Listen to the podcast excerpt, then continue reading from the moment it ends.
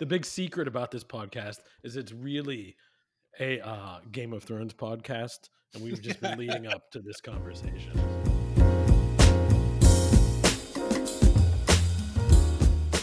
This is the Still Talking Podcast, our Reverent Distilling Industry podcast with Colton Zeno and myself, Brian. And today we have a guest, Eli Aguilara, VP at uh, one of the senior VPs at Total Wine and More. Eli, thank you for joining us. I know it was kind of last minute, and I appreciate you jumping on with us. Yeah, absolutely. I was uh, appreciative that you reached out to me uh, late last week. And so, uh, super excited to chat with all of the wonderful entre- entrepreneurs out there. Great. Well, and don't let that drop fool you. We're complete uh, jackasses on this podcast. Uh, we have a really good time, but we do not take ourselves seriously, but we do take you seriously. So it balances out really well. Sounds good. uh, it, so, Eli, uh, just for listeners, so they have kind of a better idea, how long have you been at Total Wine and More now? Yeah, uh, this summer I will have completed six years uh, at Total Wine and More. previous to this, I started my career uh, at Walmart in stores. Uh, came up the ranks from cart pusher. Eventually became a supercenter store manager down in Texas. Uh, and then went and got my uh, grad school degree. Then was at uh, Procter and Gamble selling Dawn dishwashing liquid and Pampers diapers, um, which was uh, a lot of fun, but not as much fun as selling alcohol beverages. yeah, I could understand that. Uh, so you've you've you've been on the speaking circuit on the spirit side before too. You've done uh, seminars, and you were one of the keynotes at ACSA a few years ago. Uh, I believe I know you've met Colton, and you may have met Zeno. Uh, but uh, we just, I know everyone's probably tired of talking about it, but the only thing really in the news right now is what's happening in the world. Uh, can you? And we really want to talk to you because we know kind of what's going on on the producer side with coronavirus shutdowns, kind of how precarious it is for everyone. But can you kind of fill us in on what's going on on with the the retailer side because we don't have as much interaction there. We heard people are buying a lot of booze. Yeah, no, a, a, lot of purchasing happening right now, and so uh, we're we're here to serve ultimately, uh, and uh, hopefully bring a little bit of normalcy to um, this crazy environment. And so uh, yeah, a lot of things going on at Total Wine and More. I, I can spend uh, hours and hours and hours talking to you guys about uh, some of the things that we're doing. But let, let, me start off with first and foremost safety. And so uh, we were able to install a safety protocol very, very, very, very quickly. and so, what does this safety protocol look like? We have a 48 page document that we sent out to our stores uh, that uh, showcases uh, everything that we are doing uh, to ensure the safety of not only our team members, uh, but uh, more importantly, and most importantly, the safety of everyone walking into the store team members, vendors, suppliers, customers, ensuring that everyone is in a safe environment. And so that looks like now we have mandatory gloves for all of our team members. Uh, we pushed a ton of sanitizer into the stores. We have uh, shields uh, in the registers in order to uh, ensure that uh, we minimize uh, exposure for that last point in the store where you can't have six feet of space. Um, masks and, and thermometers. We have now mandatory masks for um, our employees and our uh, vendors that are coming into the stores. And then finally, we're checking people's temperatures um, as they're coming in and asking them questions about uh, health and making sure that they're healthy as they're coming into the store. Um, this is for our um, our team members and our uh, suppliers and vendors again, not for our customers, but in some states, some states are requiring uh, that masks are mandatory. Uh, the other thing that we have is we have a uh, wellness captain um, who is responsible uh, for making sure that all of the areas inside of the store are safe uh, and clean, and that we have executed proper distancing and making sure that our team members are, are abiding by that. So lots and lots and lots of work going on. we even have from our headquarters, um, anytime we are viewing and doing spot checks of stores to make sure that they are um, doing the proper social distancing, we will make phone calls just to make sure that everyone is setting a proper example. Uh, and so we're, we're going across the board, but uh, ultimately, safety uh, is first. One of those things with safety has to do with our customers. And one thing that our customers were really asking us for, um, and what this moment necessitated, was curbside pickup. And so uh, when um, the initial shock uh, happened in the end of March, uh, we decided in a matter of days to launch curbside pickup. And within two weeks of uh, the uh, president's announcement to um, when we launched the curbside pickup program, uh, we were able to uh, broadly uh, broadcast a very, very big digital program uh, in a matter of two weeks across all 180 of our stores, which was a monumental achievement. And so we've done a ton of things. How many states are you in now, Eli? Yeah, 24. 24 states. And how many stores and roughly how many employees, Eli? Two, 205, a uh, little over 8,000 employees. Uh, and that's another great point. Uh, we were able to uh, hire over 2,000 temps um, during this time frame. And uh, these 2,000 temps are coming to us from um, industries that have been shocked. Uh, a lot of people coming to us from on premise, those bartenders and waiters and waitresses that uh, were working in on-premise establishments and coming to work with us. It's uh, people who lost their jobs, um, and so um, we are excited about the fact that we were to beef up our uh, hiring in order to serve the needs of the community. So, are those temps primarily there just because the demand has shot up so much, or is it to fulfill those safety standards? Uh, it's a multitude of reasons. Uh, a, a few uh, things that uh, have occurred. Number one, um, with the amount of digital business growing, and we'll, we'll talk about digital a lot during this conversation. As digital grows, um, it requires a lot more labor. Why does it require more labor? It requires picking. And so you need to pick every single order. Uh, and I'll, I'll, give you an example. One of our stores, uh, in uh, the East Coast and uh, the Mid Atlantic is experiencing 400 to 500 web orders a day. And Whoa. in order to uh, ensure that we are picking all of those orders for a store, you need more labor. You need more more team members, uh, and um, also whenever your sales are spiking the way that they are, we also need to have the staff to ensure that the shelves are filled uh, and that the cl- cleanliness standards are held up. Uh, so all of that work, that extra work that we now have on our plates, means that we need more people. And so some of those temps will eventually become permanent hires. Uh, and um, we are just uh, tracking on a day-to-day basis how our sales are doing and what our needs are going to be. We're forecasting what's going to happen in the future. Um, of course, right now it's really hard to crystal ball the future, uh, but uh, we, we absolutely believe that we're going to need more people in order to execute uh, what we have to do right now inside of the stores. Have you had any issues with supply chains, like getting stuff into your store? Because I know, you know, from our end as producers, certain things there's restrictions just because of logistics of people not being able to get into states and those kind of things. Has, have, you, have there been any restrictions on that? You know, you mentioned keeping your shelves stocked. Has there been yeah. challenges with that? There's absolutely been challenges, and I, I, think when you have the spikes that we had, um, it's really hard for any supply chain to keep up with it. Let me give you the example of uh, this past week, Cinco de Mayo, that happened uh, just one week ago today. On uh, on Cinco de Mayo, we had such big spikes in tequila and ready to drink, and uh, fulfilling ready to drink was really really hard. Who would have uh, forecasted that ready to drink margarita mixes uh, would have grown 600%. Uh, we just can't forecast that. And uh, so those kinds of, of numbers and, and the, the size of the growth means that you can't keep up.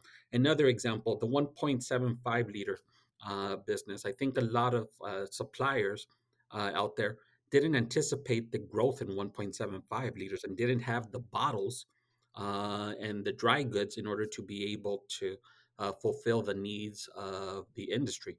So right now, there's a lot of one liters that are coming into our stores uh, because that one liter capacity that was fulfilling the on premise is no longer fulfilling the on premise. And so uh, we've decided to lean into one liter business. And so it's all of those puts and calls uh, that we're having to make uh, in order to ensure that we're in stock of the merchandise that we need. But yes, we've absolutely tried to uh, keep in stock, uh, but sometimes you just can't um, when you have the spikes that you have uh, and we're experiencing in the industry right now. Do you guys have a good feel of you know the trends in terms of craft versus macro sales? Yeah, absolutely. I, I think uh, both of them are doing extremely well. Now, the ones that are doing the best right now are the well-known brands. Um, people are going to brands that they trust uh, and brands that they have experience with. But um, there is also a very strong movement towards craft and local uh, and supporting uh, their local uh, businesses. I was just talking with my brother in law in St. Louis, Missouri, uh, and he told me that uh, he is pivoting to exclusively drinking St. Louis beer because he wants to support his local community.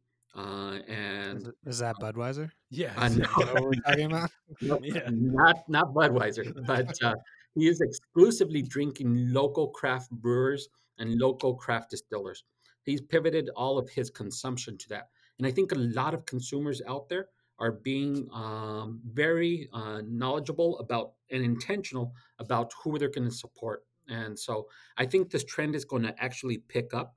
Uh, at, at first, the first few uh, weeks uh, was what I trust, what I know.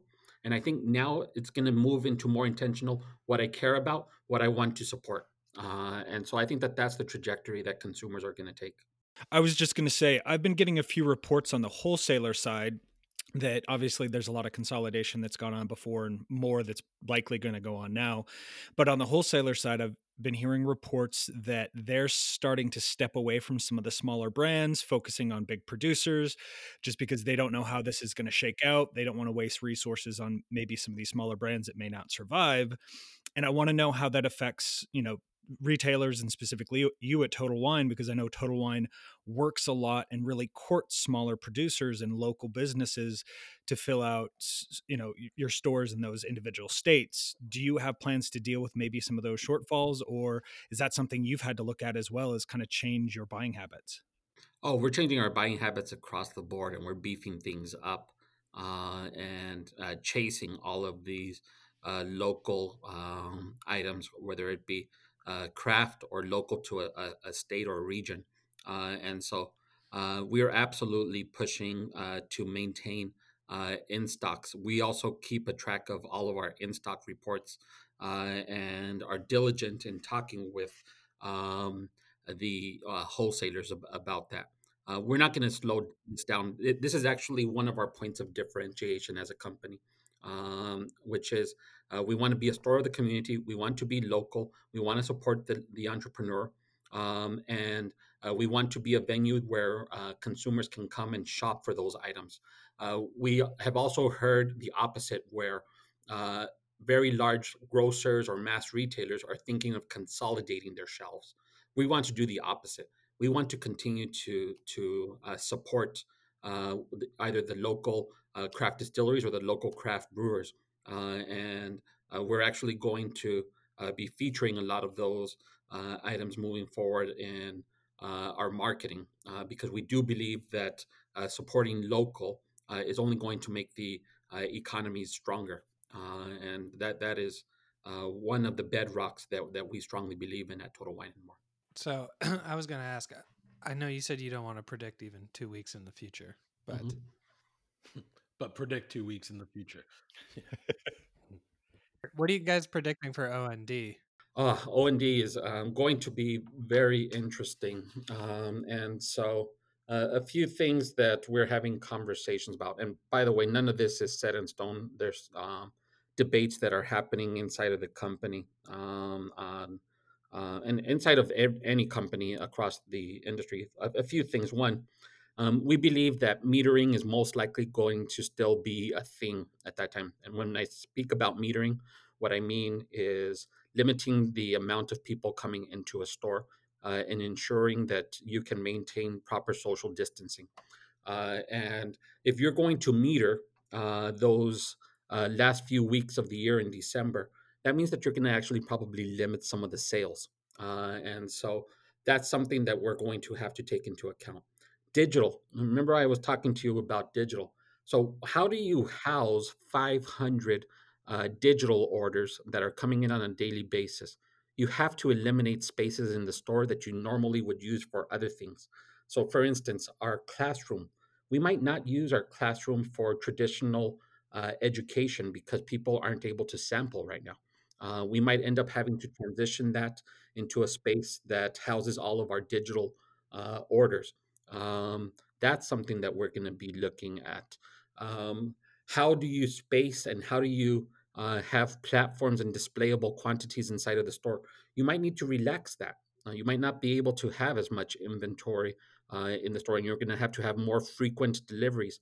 Those are things that we're talking about. Now, again, all of this is hypothesis right now. Um, nothing set in stone, uh, but those are things that we're thinking about. And then finally, the consumer. How is the consumer going to act if they're not going to as many uh, events or entertaining as much as um, they were?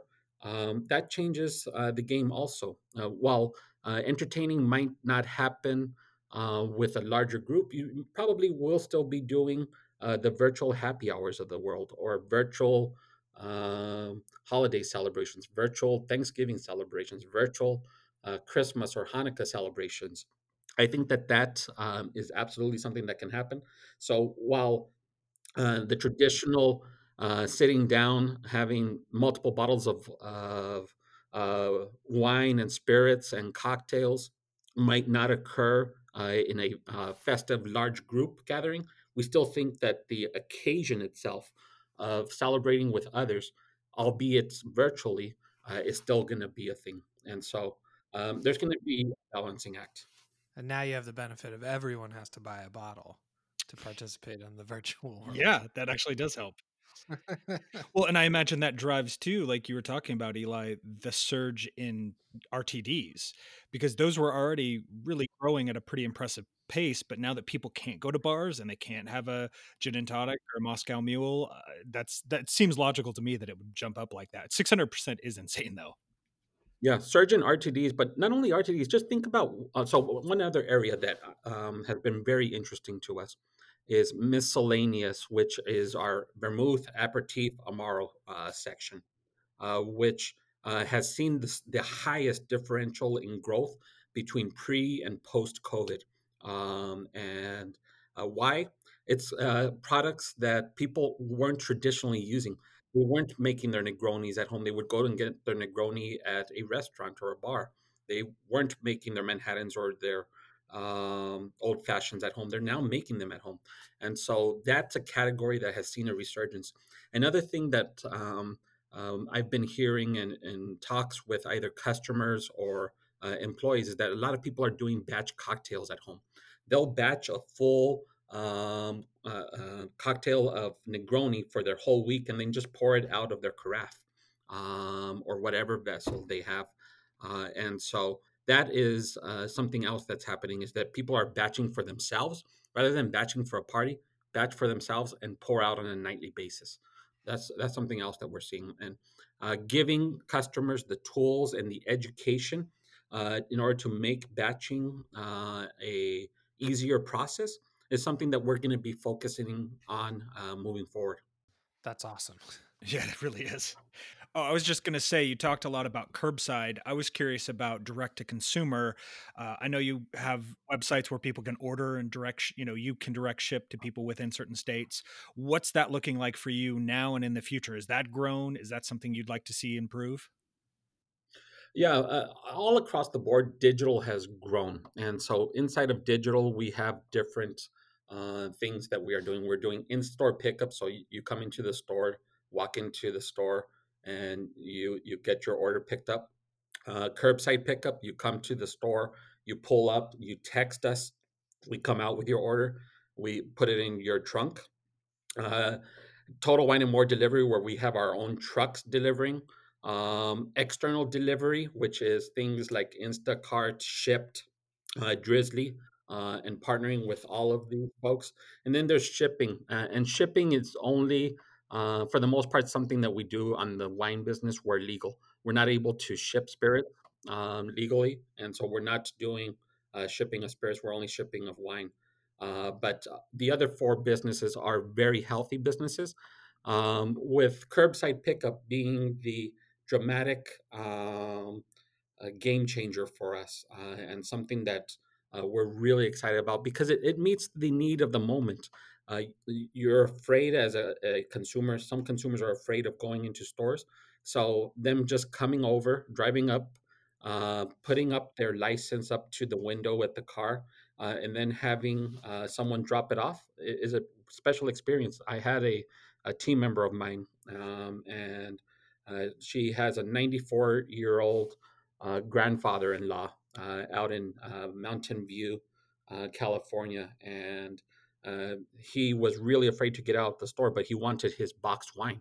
And so uh, he ordered his, his boxed wine, uh, pulled up into our store, um, didn't have to roll down his window, just showed his license. Uh, they throw the cart in the, uh, the the boxes of wine in his trunk. He asked them to wipe it down. They wipe it down for him. Uh, they close the uh, trunk, and he's off, and he is so happy. Uh, and so that service and uh, standing up that service in a matter of two weeks was a monumental game changer for us, and we're really excited about the fact that we can provide a real safe service to our customers.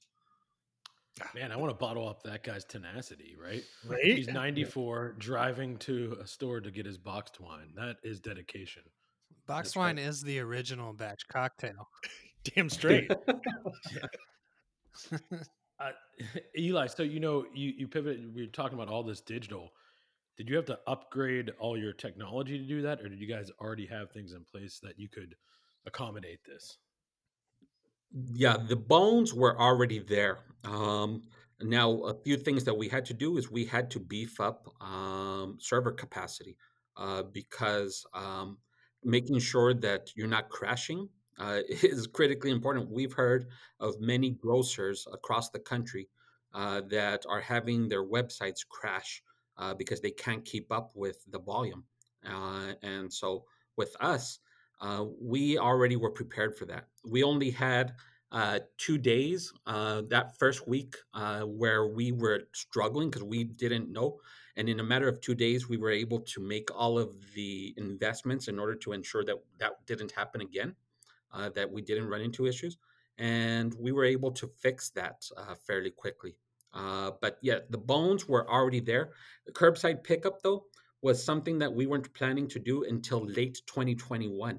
Um, it was on our roadmap, uh, but we didn't have the bones built. We didn't have the infrastructure ready, and we had to stand that up in a matter of two weeks, which we did. Uh, so that is my shining example of uh, how uh, nimble uh, and quick we were uh, to the needs of the consumer. That's interesting that you had already had it in the plans, though. Was it just you thought it would be a, a great sort of side product for your your Correct. service for your customers? Correct.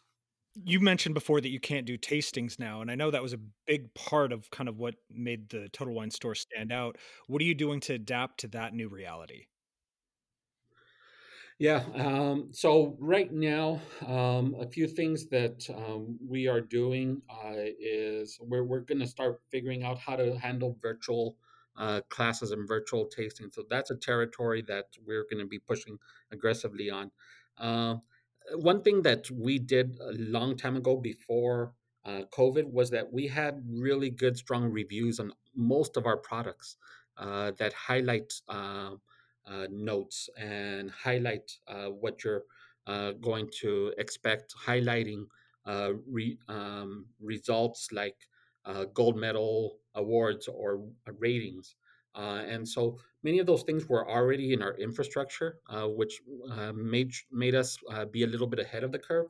Uh, so that is going to be uh, part of it, but nothing truly replaces a tasting. Nothing truly replaces a owner coming in and talking about uh, their brand to a customer. So all of those things, I, I don't think are ever going to be able to be fully replaced. But our store team members being in the stores, talking about the brands, that's still things that we can do. Uh, we can still talk about brands. We can still talk about stories. We can still uh, educate uh, our consumers. And so that's something that we're going to re pivot back to. Now that we um, have figured out how to operate under this new normal, we need to go back to uh, what made us great, which is selling uh, stories, selling brands, selling um, exciting products uh, that uh, entrepreneurs are bringing to our stores. Uh, all of those are things that we need to uh, pivot back to. Yeah, so Eli, you talked about metering people and limiting some of like uh, displays like, and so how do you see, you know, branding and marketing evolving both on your end, how you guys execute it to drive sales, and how on the producers would invest their money in retail environment? Yeah. Um, so investing in the retail environment is going to be a, a little bit more of a challenge. Um, and so all of the dollars that you spent on sampling, all the dollars that you spent on uh, sampling events, on getting into on premise locations and doing all of that work uh, is going to be pivoting towards um, digital investments, making sure that your digital environment is strong uh, making sure that your stories that you're putting on the digital environment are strong, making sure that your cocktail story uh, in the digital environment is strong, uh, making sure that you have the right visuals on our, web page, making sure that you have uh, the right review on our web page. All of those are going to be that much more important. We are in the middle right now of hiring uh, about 15 people uh, that are going to be part of our digital organization. Eight of those people uh, are going to be part of our digital merchandising organization. And inside of digital merchandising, we're going to be investing a lot of time in uh, making our experience uh, great. Uh, just like we are an experiential retailer in the stores, how do we become an experiential retailer in the digital environment? We're somewhat there, uh, and we are somewhat a leader in the industry. It's hard for us to say that we're a leader when we know that we can do so much better. Uh, and so uh, that's where we're going to be spending a ton of time romancing product, uh, showcasing stories, uh, showcasing ways to uh, use the product. All of our, those are things that uh, we're going to need to spend a lot of time and investment on educating our consumers. You know, kind of building on that point, what would you suggest a, a new producer who now maybe plan was to be sort of bar centric, but now obviously needs to pivot. How do they approach you? What are the best tips and tricks besides? Yeah. Is, is it just building kind of the best digital store you can, or? Um... So digital is one of the areas, but come on in to our store and go and talk to uh, our service team members that are hanging out in the spirits area that are selling to our customers, uh, and give us your 60 uh, second pitch on uh, your story, what makes you special, uh, and um, how you got into the business and uh, why you got into the business. All of those stories attract um, our, our service team members who will then uh, ultimately translate those stories to our customers. So you can still come in and do that uh, level of education. And I, I encourage um, everyone to do that. But don't uh, the one thing that I ask is don't spend all of a sudden 15 minutes with an employee. They still have a job to do, um, and that's why I was, that's why I was saying come in. You can do a 60 second pitch, but um, give us a little bit of education. We we we love to learn about brands and love to learn about how they got into the business and uh, what um, makes them special. Those are all things that you can still do. And I assume we should be heavily investing in shelf displays. Makes sense, right? yeah, shelf displays and um, just showcasing your your your product, making sure that um, the words on that uh, eight up that uh, small piece of paper are the right words to articulate your brand. And if they aren't, um, making sure that uh, you articulate to us what you're hoping um, that brand uh, should uh, say. All of those are things that we are more than happy to help you with. There's a um, link, an email link that you can use new items at Total Wine and more, or totalwine.com. New items at totalwine.com. And if you have uh, or want to change something, uh, whether it be uh, your label is wrong or um, what we're saying is wrong, uh, you can share that, and um, our team will uh, ensure that the right review and the right label is up. Eli, you know, along those lines about merchandising, and you said you you eloquently phrased it as you're being nimble. How how has it impacted you? You, you talk about expanding, right? You're going to add more, which is great. Uh, but how is it changing? So you know, we talked about OND in the summer. I, I imagine in normal times, non-pandemic times, you're not selling a lot of bourbon cream in July. But what does that look like now, and how is that? How has the pandemic impacted those kind of things? Like where where you're placing things in the store for the customer in these you know different non-routine times. Yeah um, we're absolutely right now putting items on the sales floor that we traditionally wouldn't put on the sales floor. Um, and why are we doing that? To make it easy for them to get in and get out um, and not have to uh, find a product. With the amount of sales that we're experiencing on um, items like uh, Jameson, Tito's, Jack Daniels, all of these large mega brands. Um, we traditionally wouldn't put them on the uh, sales floor. They would be on the shelf, and then we would replenish the shelf uh, constantly. Uh, but given uh, the current environment uh, and the amount of sales that those are experiencing, we can't stock the shelf during the day as often. And so the top, call it 100 items in a store, might get a different treatment than before. Um, but um, moving forward, as we start to learn a lot more about sales patterns, have enough uh, team members in the store to stock, have enough store team members in the store to meter, uh, do all the things that we need to do, uh, we're going to get much better and uh, pivot to a much more normal uh, merchandising standard. Uh, but that's that's what we need to get to eventually. We're not there yet. Um, now, uh, predicting the future. Um, and so you, you were talking about this summer. What are areas that we're going to be focusing a lot in this summer? Ready to drink. Ready to drink is easy. When you come in, you pick up cans or you pick up your bottle that you pour out. Uh, that's going to be something that we'll invest in. Um, before, I used to spend a lot of uh, space uh, on uh, categories that we were uh, are our sipping categories. Uh, right now, one of the trends that is occurring is that uh, people are moving more to mixing categories than in sipping categories.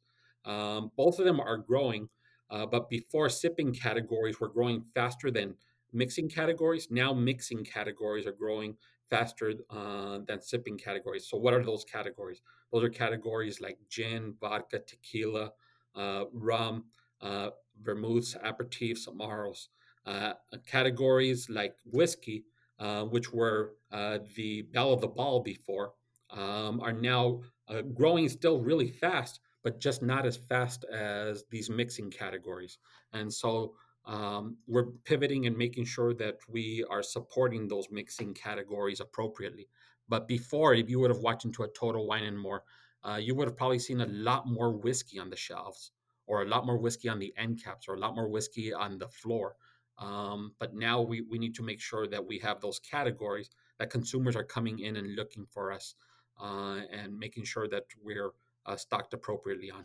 Right. And I bet you it's pretty interesting that you see, you know, at a company your size, I'm assuming that there is some kind of analytics applied to this. So, you know, for every person that buys a six pack RTDs, they might buy a whatever, you know, Grey Goose vodka.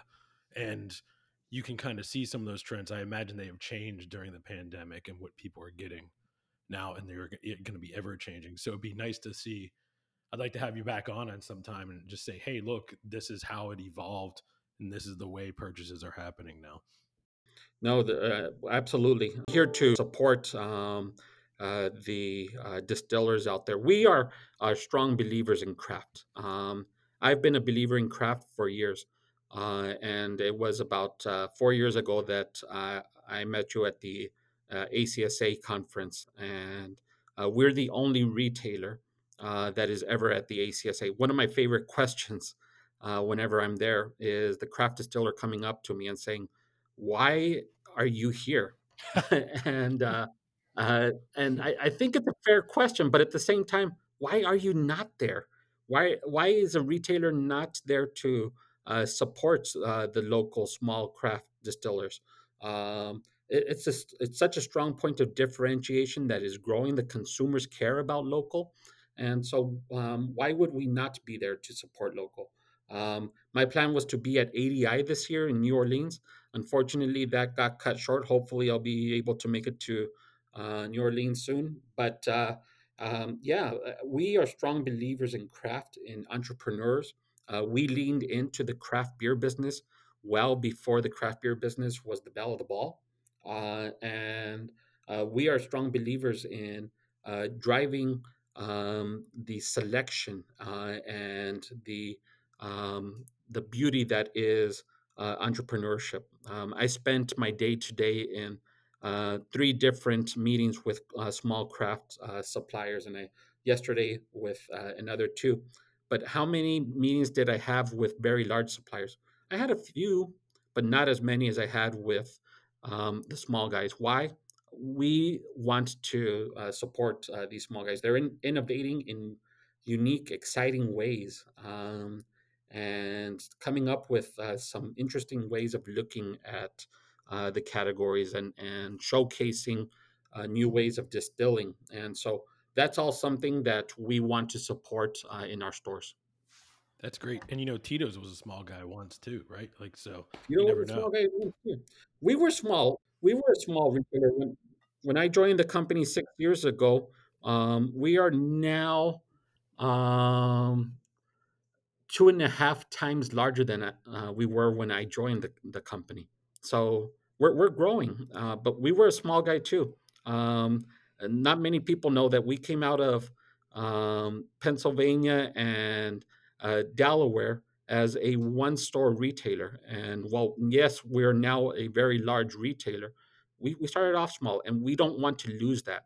That's why that move to curbside pickup shows the entrepreneurial um, speed we want to do. We we don't want to be the behemoth that can't pivot and move quickly. So, on behalf of the uh, distilling community, I just want to say, sorry that was someone was so presumptuous to ask, "What are you doing here?" You should have said, "Screw you! What are you doing here?" but I, I, actually do love the question, I because it, it is a shock, right? all of a sudden you see a retailer there and you're like why why are you here um, and we want people to know that we're going to support them we are going to support them and we're going to give them ideas of how to make their brands. I come from a brand building background. Um, that's what i did in a former life and i'm still a brand builder. I think about what is our point of differentiation as a company? What is our point of differentiation for the consumer? How can we make the best possible experience for our consumers uh, that is in a differentiated way that drives tons and tons of value? That's ultimately branding. Every every single word that i use right now is brand building. We're all brand builders uh, whether you're building a uh, your craft whiskey or your craft gin or your craft vodka or building uh, a retail environment uh, that showcases um, the differentiation uh, that you provide to the consumer rather than going to a very large grocer or a very large mass retailer or a very la- large club retailer. Uh, we want to be able to showcase what makes us special, what makes us different. And uh, that's ultimately what's going to make us win. But I'm a brander at heart, and I will support the branding community in any way I can. I, I have one more question for you, Eli. Based on your retail and brand background, do you have any advice for these small producers that honestly, a lot of them are looking down the barrel of potentially being out of business in a couple months if things don't change or they don't adapt? What advice do you have for them? Um, talk to other um, small uh, craft uh, suppliers. If there's anything that I recommend, talk to as many people uh, as possible in the craft distilling or the craft beer uh, space. Find out who's winning how are they winning what's what are they doing differently um, and how can you replicate or learn from their model that will make you uh, successful. Um, so talk to as many entrepreneurs as possible. That would be my biggest piece of advice because there are some of them that are winning. Find out how they're doing that. So do uh, to It's great advice. pivot a little bit off uh, Total Wine and the pandemic, I read somewhere that you were behind two Super Bowl ads of Budweiser, Yeah. and I I must know what they are. Whoa. Yes. Why didn't we lead with this? Yeah, so uh, I uh, was able to do the puppy commercial. Um, oh so my goodness. uh, Puppy Love was mine, and Heroes Welcome, where uh, a veteran was coming back from um, military service and throwing him a parade. Uh, so those were um, the two Super Bowl commercials that I uh, was privileged enough to work on uh, when I was at Anheuser Busch.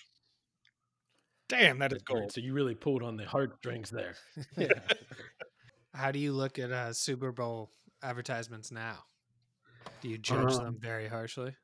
I do. I do. I, I judge um, marketing very harshly, um, and I was. Um, I, I I always look at it from the point of view of the consumer, um, and that's really what mark great marketing is. Is um, how do I provide value to the consumer? How do I provide a differentiation? How do I pull at um, the customer's heartstrings to make me and my brand uh, a brand that they care about. Um, why should I care? Uh, and why should I share? Uh, that is ultimately the hallmarks of uh, great uh, advertising. And uh, I do uh, always, whenever I'm watching commercials, uh, I'll critique them. I'll call my wife over. My wife has actually gotten pretty tired of me calling her over and showing her commercials. but uh, I, I, still geek out on that stuff. Uh, I still look at uh, my uh, Dawn dishwashing liquid and I'll critique the Dawn dishwashing liquid ads that come out now, or the Pampers ads that come out now, or the Charmin ads that come out now, uh, because I have very strong points of view. If there's anything that you will learn about me if uh, we ever get to chat, is I I will have a point of view. In the spirits and and wine and beverage alcohol world, do you have a favorite campaign that you're seeing now? Is it John Jameson or I don't know who else is out there? I don't have. Yeah. I, I think the folks at um, um, Johnnie Walker and with Diageo have done a fantastic job. Um, and uh, the, the things that uh, they do with uh, spreading themselves um, and making themselves relevant to uh, the moment. Uh, there's a, uh, I, I am a strong believer in two things. One, you have to get consumers um, uh, to be part of cultural moments. There are macro cultural moments and there are micro cultural moments. A macro cultural moment is one that many people are going to celebrate. Memorial Day is a macro cultural moment. Mother's Day, that's a macro cultural moment. But then there's micro cultural moments. Uh, and how do you uh, insert yourself into micro cultural moments uh, and be relevant during those micro cultural moments? Let me give you the example of uh, Women's History Month uh, in uh, March or uh, the Game of Thrones premiere uh, that happened last year. Johnnie Walker um, was relevant and tried to be relevant during those microcultural moments, which um, makes them more relevant to the consumer and makes them more attractive to the consumer. So, uh, if anything, I, I appreciate how they've innovated and how they've talked to the smaller moments rather than the larger moments. So you don't feel that by the end of the Game of Thrones season that bit them in the ass. the best part of that season. the big secret about this podcast is it's really a uh, Game of Thrones podcast, and we've just been leading up to this conversation. not, not really. Um, yeah. Game of Thrones. Game of Thrones is uh, it's, it's, it's so such a passion point for a lot of people. Either you love it or you hate it. right, but either way, you're talking about it. So to to prove your point of this, you know, that they made a good move, right? Because no matter how Yeah. you look at it, people were talking about Game of Thrones and People talked associate. about it. Well, they saw Johnnie Walker. Right, yeah, People talked about it. yeah, My takeaway is you still need more puppies. More puppies in advertising. yeah. Yeah, more, yeah. Really. Uh, I like the uh, Brown-Forman for the Lynchburg, Tennessee. The people that were making Jack Daniels Yeah. and had, you know, that small town feel and everything. That really kind of it was funny. I was at you know Beam Suntory at the time, and there was the actual people that were in the plant working when I interacted with them. They were like, "Man, why are they doing that? We should do that." And I was like, "Oh man, this worked. This is marketing working." Yeah, Yeah, it is absolutely marketing working. Marketing can work when uh, it um, pulls at the heartstrings again. And the reason that it pulled at the heartstrings in that moment was uh, you could see a little bit of yourself in that and the pride uh, that uh, the uh, people that were making Jack Daniels uh, had. And so it pulls at the heartstrings. Um, and having that um, that care that uh, a consumer will then have for a brand uh, is meaningful. I did it when I was on Dawn dishwashing liquid. Dawn dishwashing liquid. Did people really care about Dawn dishwashing liquid or dishwashing liquid in in in general? No. Um, but when we were there, we decided to launch a campaign, um, and I worked on a campaign called "One Bottle Equals One Dollar to Save Wildlife," uh, and we put cute little animals. We had that uh, tagline on it. Um, it happened the same year that uh, the Gulf oil spill happened. yeah. Um, and we launched that program literally three months before that oil spill. Uh, and I'll tell you what, consumers cared about Dawn. And since then, Dawn has a dominant uh, share position in the market because of that one year. Uh, so marketing programs can make a, a big move. All right, guys, you got any other questions for Eli? Yeah, what do you wash your dishes with? Dawn, I have a bottle. If you come into my office, uh, guys, I- if you come into my my office, I have a bottle of Dawn, and anytime I'm getting stressed out or I'm uh, having a really tough time, I'll pull my bottle of Dawn, I'll pop it open, take a sniff, and it brings me to a happy place. I'll, Oh, I'll tell you what, you'll never see a bottle of Dawn in the same way. that's really sweet. That's amazing for an office which I imagine is filled with booze. yeah, you have all these wonderful alcohols yeah. that were aged for long periods of time, and you pull out a bottle of Dawn. I love it. Yeah. I'm good. Thank you, Eli. That was uh, it was fun because this was probably the most professional uh episode that we've ever done. Okay. So it was kind of out of our comfort zone, probably. Um, Yeah. But it was. And we'll never do it again except with you. It's not a perspective that we usually get. Uh, both professionalism and what exactly you do. yeah. No, we're we are we're moving. We're moving. We're shaking, and we're gonna kick butt. So um, we're we're excited about the craft um, movement, uh, and anything that you guys ever need, um, feel free to reach out to Brian and team. They have my contact information, and I'd be happy to talk with anyone. All right. Thank you, Eli. All right, love you, dummies. All right.